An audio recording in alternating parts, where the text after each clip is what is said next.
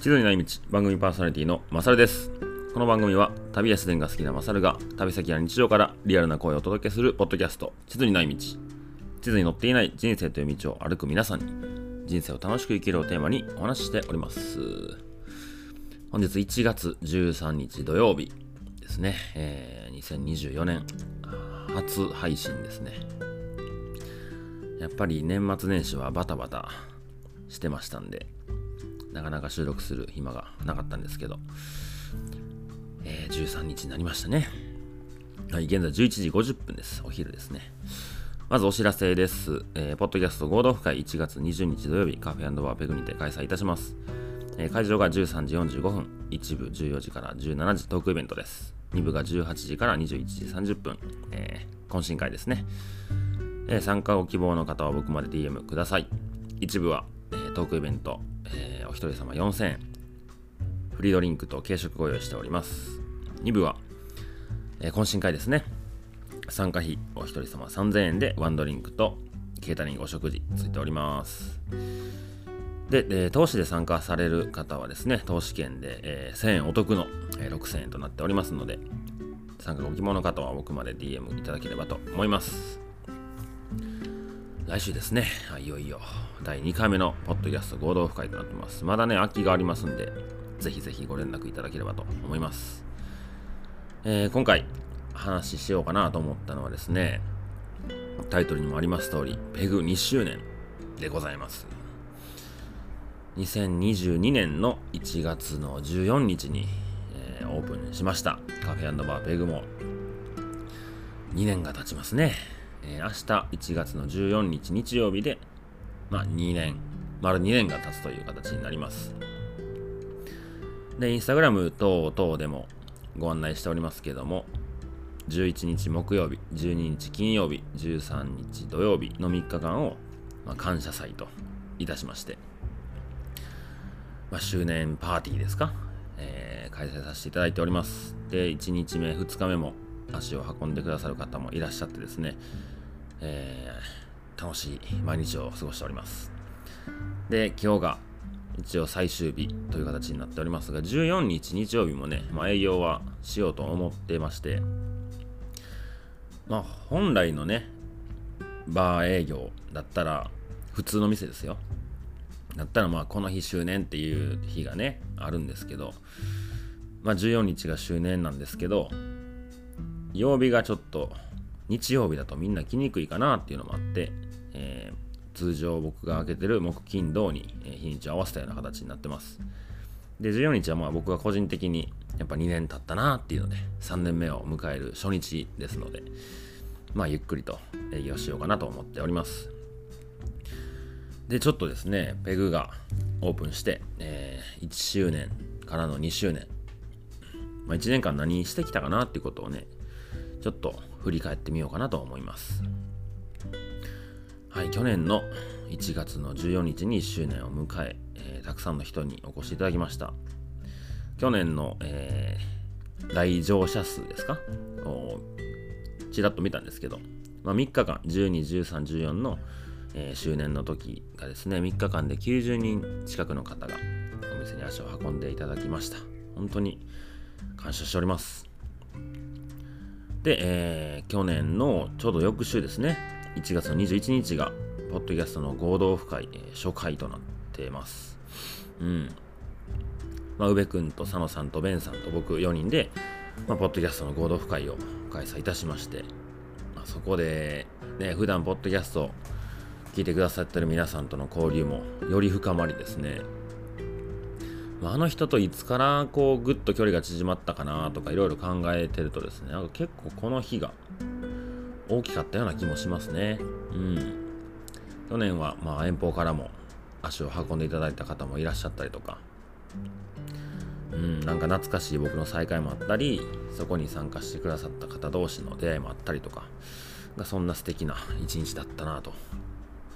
思いますね。で2月は僕が多分前半、ニセコに行ったんで全然ミス開けてないですね。で、2月の25日に、えー、ハイカナイトとね、写真展とトークイベントやりましたね。これが Into the Peg の第1回目です。えー、大輔がですね、歩いてきた PCT のお話と写真展。まあ、店に写真何枚貼ったかな？あれ70、80枚ぐらい、もう壁びっしり写真を掲示してくれて、トークイベントとその後ハイカナイトをしたというような形です。で、3月から僕はね、アメリカに、アリゾナトレイルに歩きに行ったので、まあ、あまり営業はしてなかったんですけど、えー、っと、3月の9日から4月いっぱいまで、僕は店に立ってなかったんですけど、まあ、週に1回だけですね、旅と言葉をの、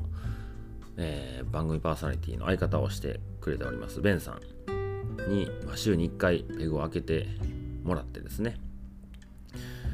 営業してたので、まあ、僕もアメリカにいながら今日オープンみたいな感じのインスタの投稿を上げてたことを思い出します。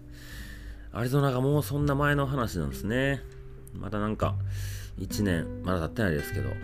ついこの前のようにも思うし、だいぶ前のことのようにも思いますね。で、5月は、えー、通常の営業がございました。で、6月、これも、えっ、と、トークイベントですね。はい、これは確か2回目だったんで、えー、大ちゃんと大ちゃんの奥さんが歩いてきた上の巡礼のお話をしてくれましたね。うん。そして、えー、7月、7月はあれがありましたね。ハイカーウェブのお渡し会。確か7月22日土曜日だったと思います。うん。そうか、あれが夏だったんですね。で、えー、8月が、あ出張ハイカーナイト天富トレイルと、えー、セットで、まあ、前夜祭みたいな形でやった初のハイカーナイト出張ですね。うん。で天富をそのまま歩いて帰ってきたんか。いや出張良かったっすね。で、まあ、案内も、えー、前もしましたけど、えー、今年の年、えー、1月末にも出張ハイカナイトで門司港のテントとの、まあ、合同イベントというか、イントゥザテントの、まあ、懇親会を、まあ、ハイカナイトが行きますよみたいな形で開催して、で、2月も福井の出張ですね、まあ、雪山で遊んで、廊下の人たちとつながるような、まあ、そんなイベントで、夜は懇親会という名のハイカーナイト。ハイカーナイトという名の懇親会か。はい。うん、なんか、一回やってみたいなと思った出張がこうも立て続けに開催できるのはすごい嬉しいですね。なんか大阪、関西のハイカーとその地元の地域のハイカーともつながれたりとかするのが、まあ、出張ハイカーナイトの意義だなと思ってるので、なんかそれが緩く実現していけてるなとは思っております。でその8月の末ぐらいからペグランっていうのが始まりましたね。えー、6月下旬ぐらいだったと思うんですけど、ストライドラボさんですね、大阪に、えー、店舗ができて、まあ、そこのガッキーさんと、まあ、話をして、まあ、合同でランニングイベント月1ぐらいでしましょうよみたいなところが始まったのがこの日ですね。うん。で、9月が、えタニーのイベント、うんじゃないわ、イントゥーザペあ、ゴーさんですね、砂漠移動家の。ゴーさんのイベント、トークイベントしてもらって、で、えー、わらあちのワークショップもしましたね。この月、9月は、えー、2回 Into the Peg トークイベントやってますね。ゴーさんと谷。で、えー、9月1日は10月か。1日僕のアリゾナのトークイベントと写真展ですね。9月ちょっといろいろイベントが立て込んでましたね。で、えー、10月が、えー、僕が宮崎県歩きに行ったので、えー、あまり営業できてなかったんですけど、えー、カレーのね、レオくん、えー、ペグで曲がりカレーやってくれてるレオくんなんですけど、レオくんが、えー、6月からかな ?6 月からですね。はい、カレーやってくれてますね。あちょっと遡るけど、あの、ウッシーが来てくれて、けん玉やるよで、で、そこに、まあ、レオくんのカレーの出店を1回やってみようっていうのが確か5月ぐらいにあったと思います。うん。アリゾナ帰ってきてすぐそんな話になったんで、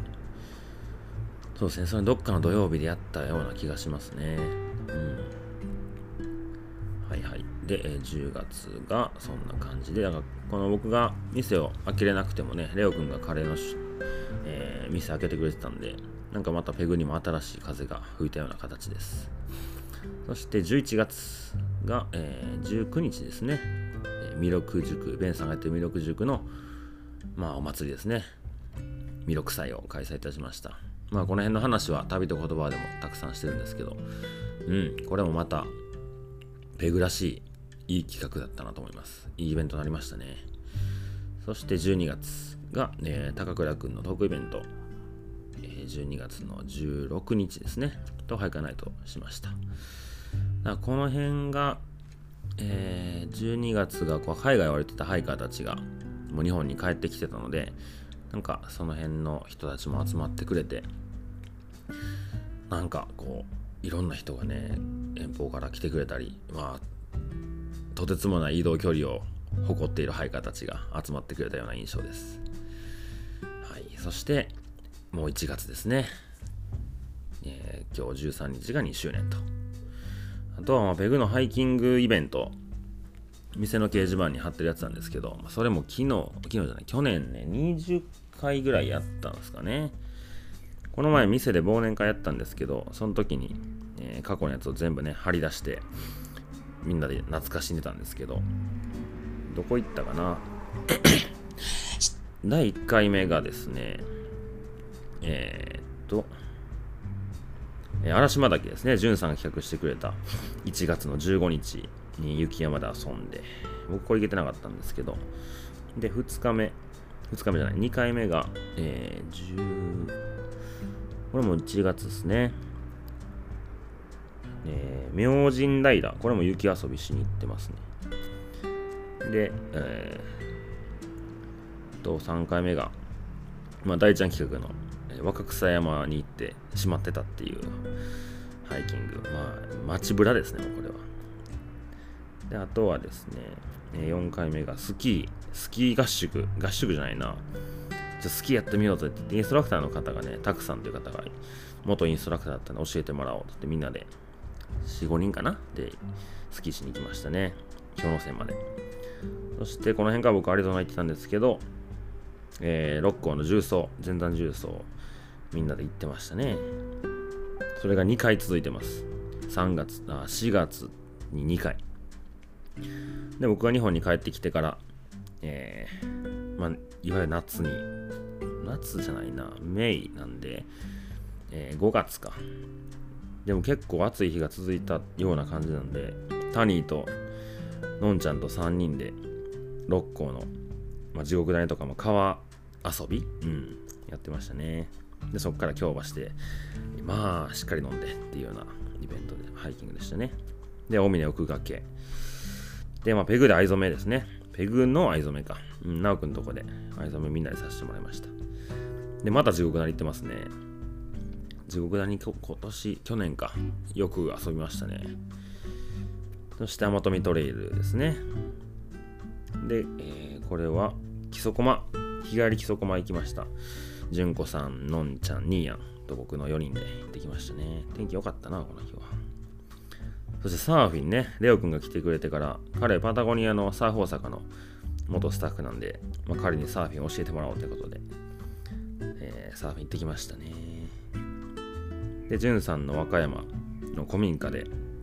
まあ、ただのキャンプ、キャンプというか、古民家ステイですね。うん。それも子供とか、店のお客さんとか、まあ、レオくんのお客さんとか、その辺の人たちが、みんなで来てくれましたね。そして、えー、テントとペグの合同ハイキングで、えー、三重ね、剣。四国といえば中井さんなんで、中井さんにアテンドしてもらって、1泊2日で歩いてきました。で、六甲全山重曹、僕も初めてやりましたね。これも、ついこの前、11月です。終電でスタート組と始発で追っかける組みたいな感じで。で、えー、郷さんがね、えー、今はもう、どっか歩いてるんでしょうね。えー、ゴビ砂漠の厳冬期を旅すると言って向こうに出かけたので、今携帯も多分どっかに置いてるんでしょうね。ナビゲーションを、まあ、近代景気というものを用いずに旅をするので、まあ、スマホも置いて、今砂漠のどこかをいてるんでしょうけど、そんな彼とまあ普通にキャンプしようよってことで琵琶湖の湖畔でキャンプしました。でペグフットサルですね。面白かったな。これはちょっと年に1回ぐらいしかやらへんって言ったけどちょ年にぐらいでやりたいですね。で、えー、最後がロックをねクリスマスに一人ぼっちの人が集合してまあパートナーがいない人だけでまあ遊びに行こうよってことで。まあトシさんとハッシャンがいろいろまルート考えてくれたりとかしてね。楽しかったですね。全部で17回18回か。はいハイキングハイキングツアーというかまあペグとしてのイベントがあったと。いう感じですね。うん。で、えー、まあいろいろ振り返ってきたんですけども、えー、11日、昨日、おとついか、に、まあ、店の周年、なんかできるかなと思って、一応ステッカーをね、毎年色変えてお渡ししてて、マスター3日間、その、周年の時に来てくれた人にお渡しするステッカーなんですけど、まあ、今年はオレンジ色となってるんですね。で、まあそれだけ渡すのもなんやろなと思って、まあちょっと文章を書いて、感謝の気持ちと、ちょっと僕が書きたかったことを書いてお渡ししてるんですけど、入り口にね、なんかガラスなんで、ま、そこにこう、なんかメッセージ書けたらいいなと思って書いてみたんですけど、ああいうのってセンスね、僕ないなって思いましたね。字もそんな綺麗じゃないしね、なんかこう、その辺のユーモア欲しいなと思ったんですけど、まあそこにね、いろいろ文章を書いてる中で、まあ、何を書こうかなと思ったんですけど、なんかすごい、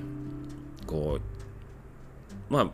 なんていうんですか、下書き書いてなんか言葉用意したっていうよりか思いついたことを書いたんですけど、なんかその中で僕が、まあ、2年間、まあ、1年間がですかね、ペグがどうなってきたかってことを振り返ると、本当に人に恵まれた日々だったなと思うわけですよ。で、なんか、まあ、店を始めた2年前、どういう場所になるのかってイメージは、なんとなくこうなったらいいなってあったんですけど、それ以上に、こういう風になっていくんやっていう意味でね、すごい感じますね。なんかこう、そこで出会った人同士が、どっか遊びに行ったりとかね、まあなんなら仕事が誰かと誰かで始まったりとか。うん。ほんとハイキングと関係ないところでねいろんなつながりがあるなと思うんですよ。で僕がまあそこまでね行きつけのバーっていうのがないっちゃないんでまあ行くバーでもそこまでねまあ常連さんがいて一元さんがいてっていうこともあってそんなにこう深い内容になっていかなかったりプライベートで会うっていうところまでなかなかいかないような気がするんですけどなんかペグに関してはそうじゃないような形ができてきてますね。なんかもう子供がいる親同士が一緒に子供連れて遊びに行ったりとかなんか誰かの家泊まりに行こうぜとか、まあ、子供と一緒に動いてくれてるようなのはすごい見てていいなって思いますよね。で、11日を、えー、おとついか、もうじゅんさんがね、家近所なんですけど、子供2人連れてバーに来てくれてね、まあおもちゃひっくり返して遊んでるいつもの光景なんですけど、なんかそれもありだよねってなってるみんなの空気感もすごい嬉しくて、そうね、うん、なんか、ここすごい豊か、豊かだなと思う瞬間がね、振り返るといっぱいあったんですよね。で、そこのガラス戸のところにも、そういう今キーワードとして豊かさってものが出てきたんですけど、なんかいろんな意味があると思うんですけど、なんか店に来てくれる人たちって別に来なくてもいい死なないじゃないですか。まっすぐ家に帰ったらね、早く寝れるやろうし、明日のこともあるやろうし、なんかそれでも、この大阪にはもう5万と飲食店がある中で、まあ、ペグにわざわざ足を運んでくれてる人たちがいるっていうことをまず本当に感謝なんですよね。うん、でそういう人たちがこう最近何何してたとかまあ山の話が中心ではないけど多いんですね。どこどこ歩いてきたよとか。なんかそこから新しいものを知れてでそこに座った人同士が刺激をし合いあそんなこともできんのかとかあそれめっちゃおもろいなとかいやじゃあそそれ今度一緒にやってみようかとかなんかそういう風な一人では絶対に起こらないいろんな反応があるなと思うんですよ。で僕去年のこのベグのハイキングツアー自分から立ち上げたのってまあいくつか、ねまあ、ベグとしてやったら、えー、ハイカーナイトとアマトミいやあれもそうですね涼介さんがアマトミ新越行くって言ったからアマトミに乗っからしてもらったような形で結構ねなんかみんな主導で動いてくれて僕がそこに乗っかってるような形がすごい多いんですよね。まあそれがいい部分。すごいあったなと思います。うん。だからなんか本当にあそこに来てくれた人たちがいろんなものを持って店に来てくれてなんかそれがこういろんな形にな大きく広がっていったり形を変えたり色が鮮やかになったりとかなんかそんな風な、うん、みんながいろんなものを持ってきてくれてるなと思うんですよね。